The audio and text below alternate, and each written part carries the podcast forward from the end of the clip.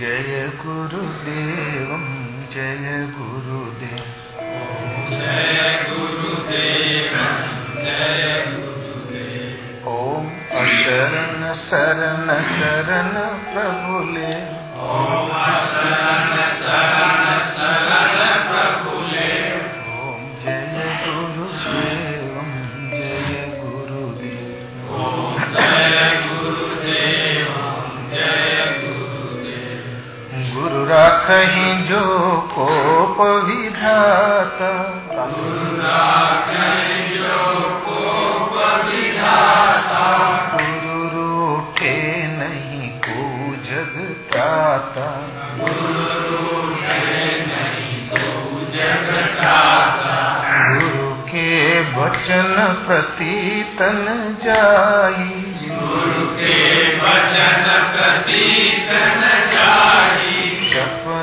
सपने हूँ सुख सिद्धि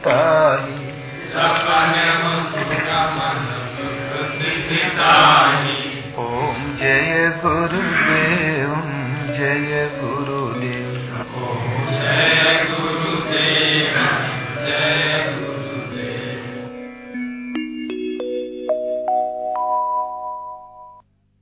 तो कबीर का एक भजन है, शब्द से प्रीति करे। सो पावे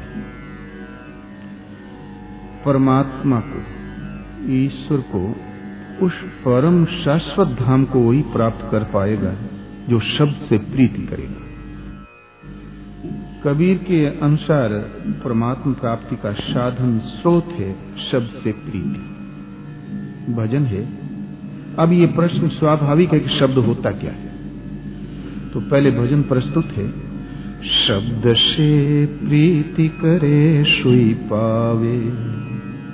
यह धरती के चार दिशा है, काया भेद लखावे।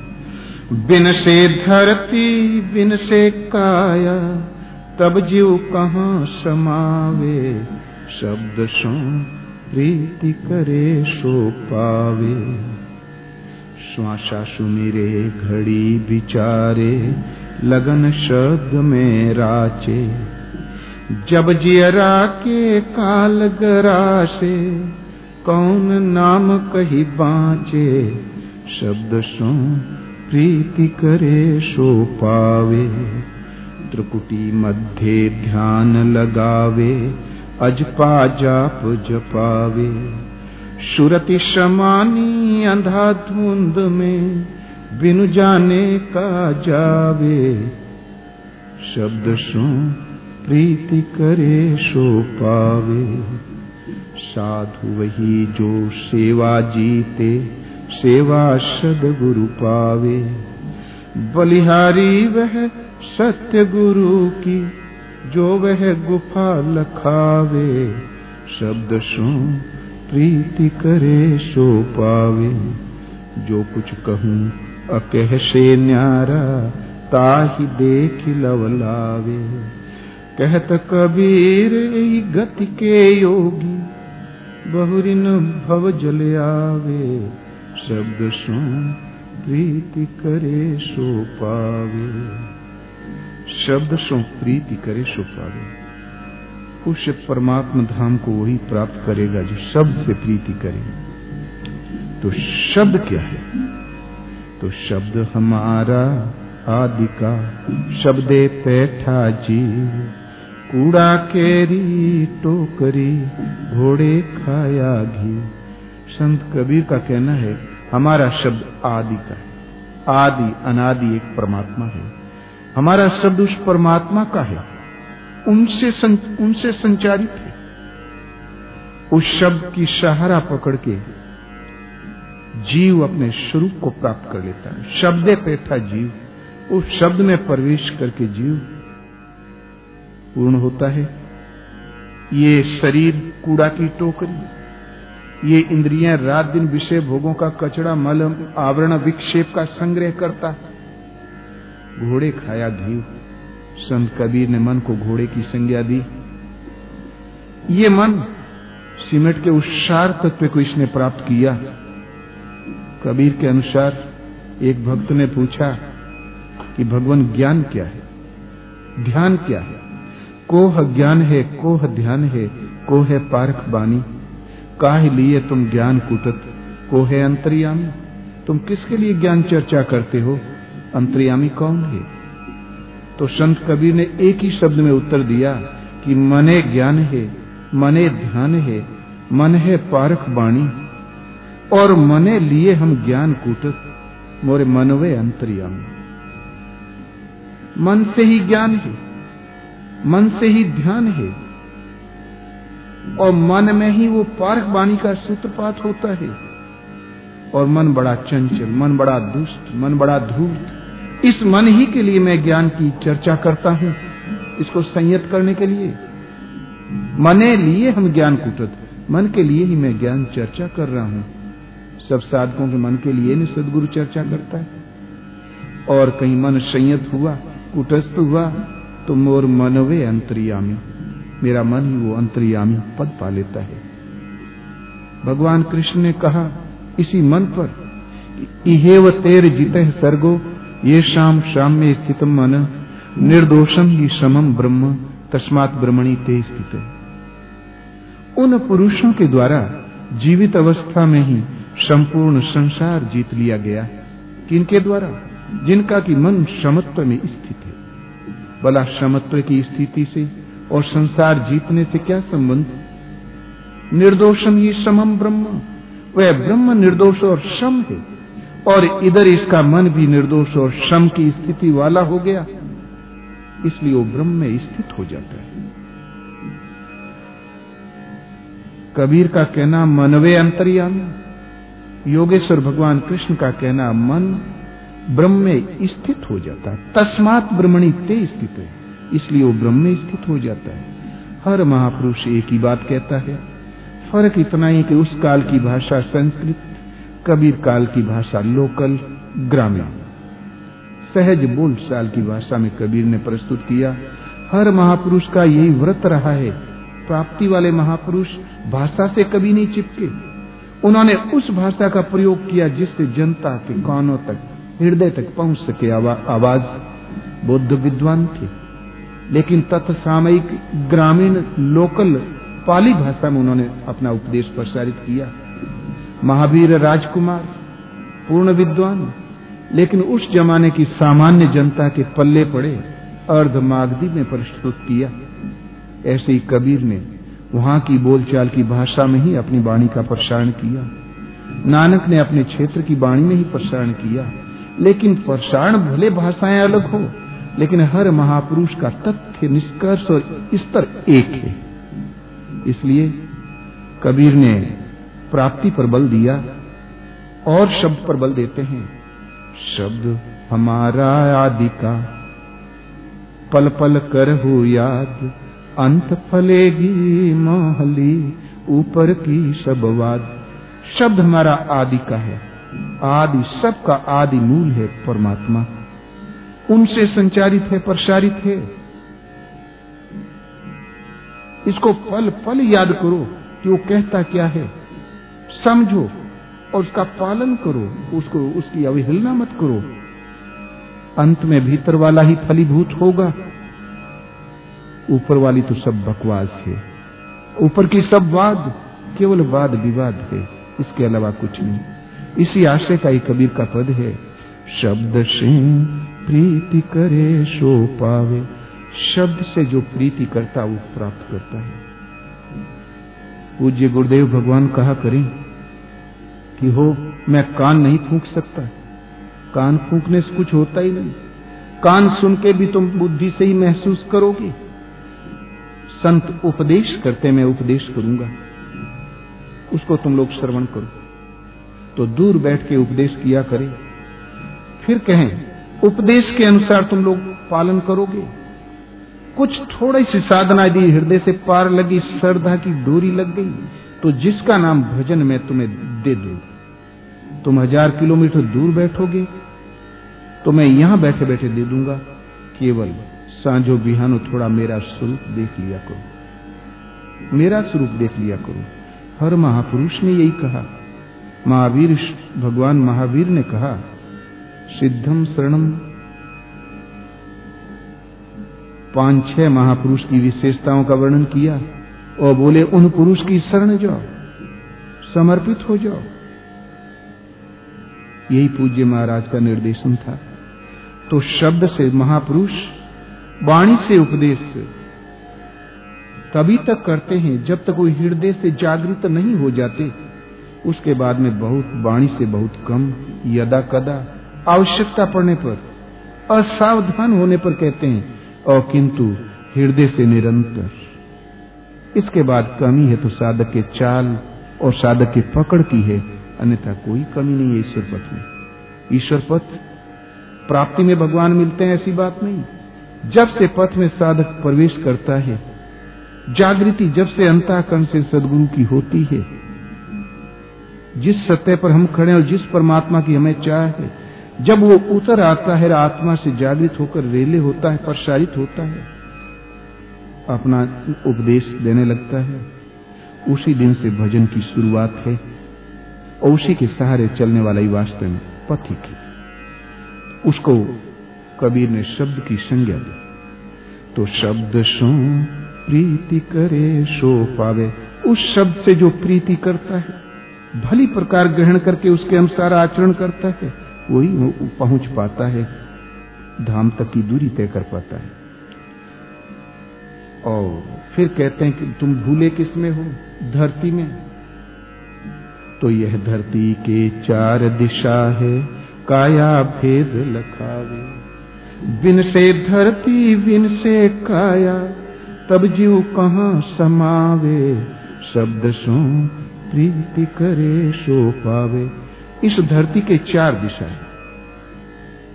धड़ धरती का एक लेखा, जो बाहर सो भीतर देखा। धरती कहते हैं इस पृथ्वी को, धड़ कहते हैं शरीर को। जो कुछ बाहर है, सारी व्यवस्था अंदर है। मन में तथा लीन नाना तनु प्रगटती अवसर पाए। स्वर्ग, नरक, चर, अचर, लोक, बहु, बसत, मध्य, मन, तैसे। स्वर्ग, नरक, परम धाम, चराचर जगत, इस मन के अंतराल में बसा है, जब जिसका नंबर आता है, पिंड रूप में फेंकता रहता है, कार्य रूप ले लेता है। तो धड़ और धरती का एक ही मापतोल, इसमें सूक्ष्म परमाणु विद्यमान है, वो मोटी पड़क है। तो इस धरती की चार दिशाएँ हैं अंडज पिंडज स्वेदज उद्भुज। चार खानी जग जीव अपारा। चार खानी की अपार जीव है। चार ही प्रकार की सृष्टि है। ये धरती, ये पिंड जब भ्रमण करता है तो चार खानी में करता है। चार ही दिशा है और पांचवी कोई दिशा नहीं। काया भेद बतावे, जो काया पिंड परिवर्तन का भेद बताती है। विविध प्रकार की योनियों के कलेवरों का ढांचा बताती है काया भेद बतावे, बिन से धरती, बिन से काया, धरती भी बिन नश्वर, और काया का जो परिवर्तन है, ये भी नश्वर। जब ये नष्ट ही हो जाता है, क्षणिक मिला और फिर नष्ट होता है, तब जीव कहाँ समावे, तब भला जीव कहाँ शरण लेगा? इसलिए शब्द से प्रीति करो। अगले पद में कहते हैं श्वासा प्रीति करें तो कैसे करें? इस पर कहते हैं कि श्वासा सुमिरे घड़ी विचारे लग्न शब्द में राके श्वास का जाप करो। जाप चार तरीके से होता है। नाम वही है। उस नाम का स्तर उठता जाता है जपने का। वेखरी मध्यमा, पसंती और परा। नाम वही है। उसके ऊपर विशेषण है वेखरी फिर नाम वही है, विशेषण एक और बढ़ गया पश मध्यमा। फिर थोड़ा नाम सूक्ष्म श्वास में ढला तो हो गया पश्चंती और नेचुरल जब होने लगा धारा प्रवाह तो फिर हो गया परा। परा नाम इसलिए पड़ा कि परम में प्रवेश दिला देने की क्षमता वाली वाणी है, इसलिए परा कहते हैं। तो हम शॉर्ट में कहते हैं। तो चार श्रेणियों से नाम जपा जाता है, लेकिन पश्चंती और पराबाणी का जाप का सुमरन। ये सुमरन का उतार चढ़ाव श्वास पर है। तो कबीर कहता, श्वास से सुमरन करो। घड़ी विचारो पहले बहुत बारीक नापतोल नहीं थे समय के। घड़ी का मतलब है समय का विचार करो। श्वास श्वास पर राम कहो। वृथा श्वास जनि खोए। न जाने इस श्वास की आवन हो न हो पल पल पर विचार करो। एक भी श्वास व्यर्थ न जाने पाए तो कहते हैं, श्वासा का सुमिरन करो और घड़ी विचारो, समय का विचार करो, एक भी पल व्यर्थ न जाने पाए और लगन शब्द में राचे। जाप करते समय तुम्हारी दृष्टि शब्द पर टिकी रहे कि प्रभु ने हमारा जाप स्वीकार किया भी तो नहीं, किया कि नहीं, किया तो कितना किया, आगे क्या निर्देशन है? आगे क्या आदेश है? उस शब्द पर सदा दृष्टि रखो। लगन वहाँ जमाए रखो। और कदाचित ऐसा न कर सके तब क्या होगा? जब जियरा के काल गराशे, कौन नाम कही बाँचे? शब्द से प्रीति करे सोई पावे। यदि ऐसा न कर सके तो जब जियरा को काल गरसेगा, काल छाती पर आकर आसन लगाएगा, तब कौन सा ऐसा नाम है जिसका सहारा लेके उसे बच पाओगे? नाम काल से, यमराज के बंधन से, छूटने का एक, बचने का एक उपाय। बचने की कुंजी है। और अब प्रश्न आता इस शब्द से प्रीति करता, ध्यान कैसे धरे? तो त्रिकुटी मध्य ध्यान लगावे अजपा जाप जपावे। सतरजतम, सतरज और तम इन तीनों गुण कुटस्थ हो जाए। न सात्विक तरंग मन में पैदा हो टक्कर मारे, न राजसी, न तामसी। इन तीनों से रिक्त होकर सूरत को लगाओ। तीनों को कुटस्थ करके तब ध्यान लगाओ। हम ध्यान में लगे और कोई सात्विक ही तरंग उठ गई कि फलाने शास्त्र में ये लिखा। तो हमारा मन बैठ गया। ध्यान में इसकी गुंजाइश नहीं। ध्यान का शुद्ध अर्थ होता है कि तत्र प्रत्यय एक तांता ध्यानम। जहाँ चित्त को लगाया जाए, वहाँ वृत्ति का एक तार चलना क्रम न टूटना ध्यान है। यदि सात्विक ही तरंग उठ गई तो हमारा तो क्रम टूट गया। इसलिए न सात्विक तरंग उठे, न राजसी, न तामसी। तीनों गुणों को कुटस्थ करके इनसे अलग ध्यान लगाओ। और अजपा जाप जपावे। जहाँ अलग होके ध्यान में लगे तो अजब अजपा जाप। जप कहते हैं जपो। अजब कहते हैं, मत जपो। हम न जपें और जाप हमारा साथ न छोड़े। आज बगैर लगाए मन वासना में सहज भाग जाता नेचुरल। ऐसे ही साधना जब इतनी सूक्ष्म हो गई, गुणों के प्रभाव से जहाँ ऊपर उठी, तहां फिर बगैर लगाई श्वास में लग जाएगा। भजन होने लगेगा। उसी स्तर का भजन का नाम है अजपा। तो अजपा जाप जपावे। और इसका परिणाम सुरत शमानी अंधा धुंध में, बिनु जाने का जावे, शब्द सुन प्रीति करे सो पावे। आपकी सूरत अंधाधुंध अखंड है, अपार है, अनंत है। कबीर ने अपने सदुकड़ी भाषा में उसको अंधा धुंध कहा, जो इसका आर पार नहीं है। वो शाश्वत सत्य एक पर ब्रह्म है, परमात्मा है। अविनाशी धाम है। आपकी सूरत, मन की दृष्टि का नाम सूरत है, वो उस अंधाधुंध में, शाश्वत सम में क्षमा गई। इस अजपा के फलस्वरूप आपकी शुरू शुरू अंधाधुंध में, अखंड अपार परमात्मा में समा जाती है। जब तक ये समाए और वो जानने में न आए, तब तक साधन नहीं छोड़ना चाहिए। तब तक पीछे नहीं हटना चाहिए। बिनु जाने का जावे। बगैर जाने क्या भाग रहा है क्या पीठ दिखाते हो? अर्थात साहस के साथ लगो शौर्य के साथ लगो। ये कांटों का रास्ता है। महापुरुषों ने इस, इस पथ को युद्ध की संज्ञा दी। आगे कहते हैं साधु वही जो सेवा जीते सेवा सदगुरु पावे। साधु वही है।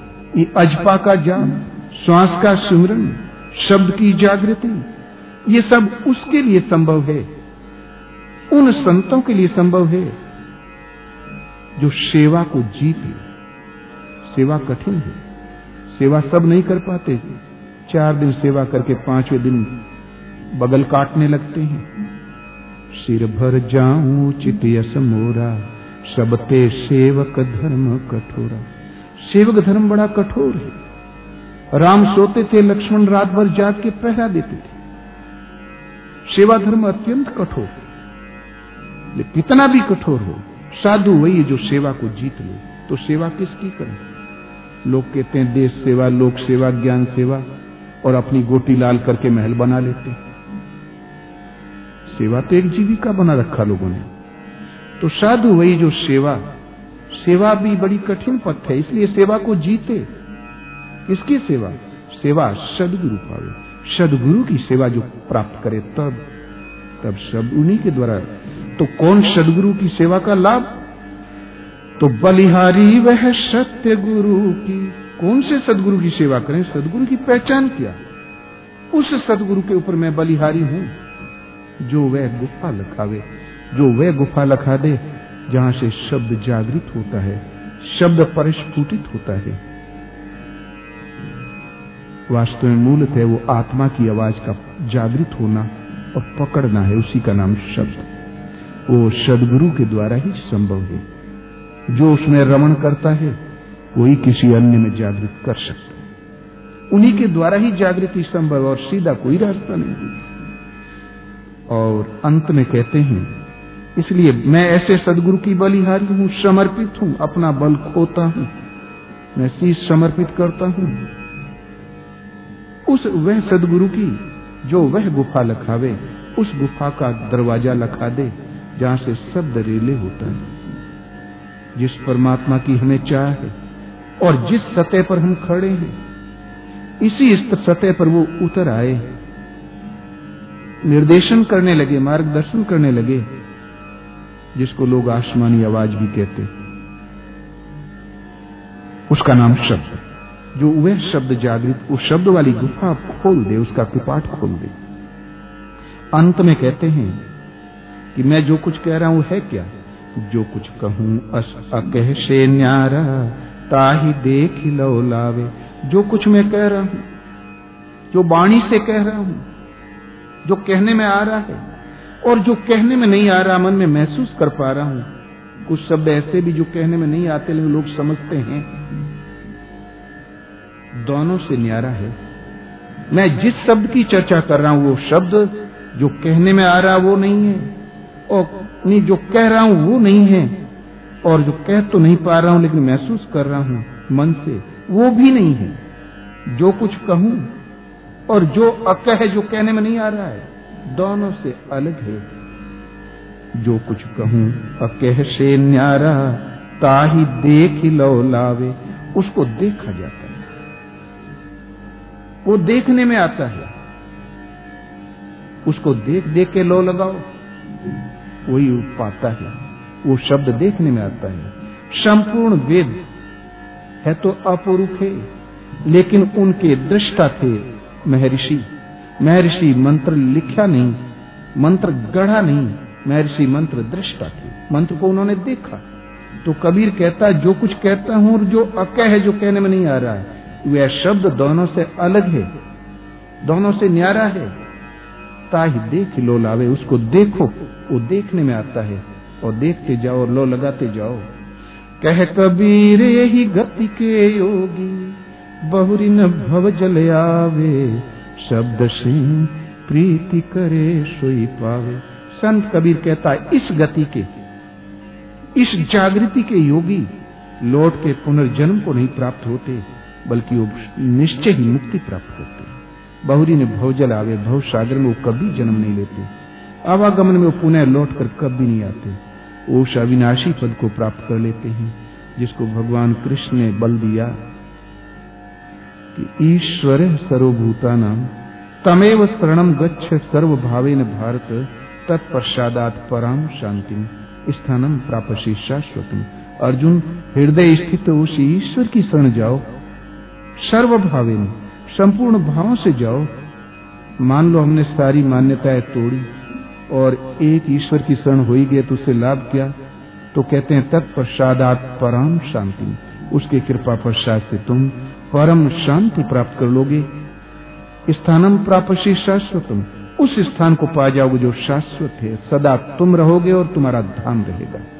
अतः उस परम धाम की प्राप्ति के लिए जीते, खाते, सारा काम करो। कोई काम बंद करने की ज़रूरत नहीं है। केवल एक नया काम करो, उस परमात्मा में केवल डोरी लगा लो, श्रद्धा स्थिर कर लो। और परमात्मा का परिचय एक नाम का जाप शुरू करो ओम अथवा राम, जो अभिमत हो। और साथ ही कोई अच्छे महापुरुष, कैसे भी महापुरुषों सेवा करो। और यदि सदगुरु मिल जाता तो सोने में सहागा है। मूलतः कबीर, महावीर बुद्ध, नानक आद्योपांत संपूर्ण महापुरुषों के अनुसार यदि सदगुरु उपलब्ध नहीं है तो भजन की जागृति नहीं होती। इसी आशय का कबीर का ये भजन है। बोलो श्री गुरुदेव भगवान की। जय।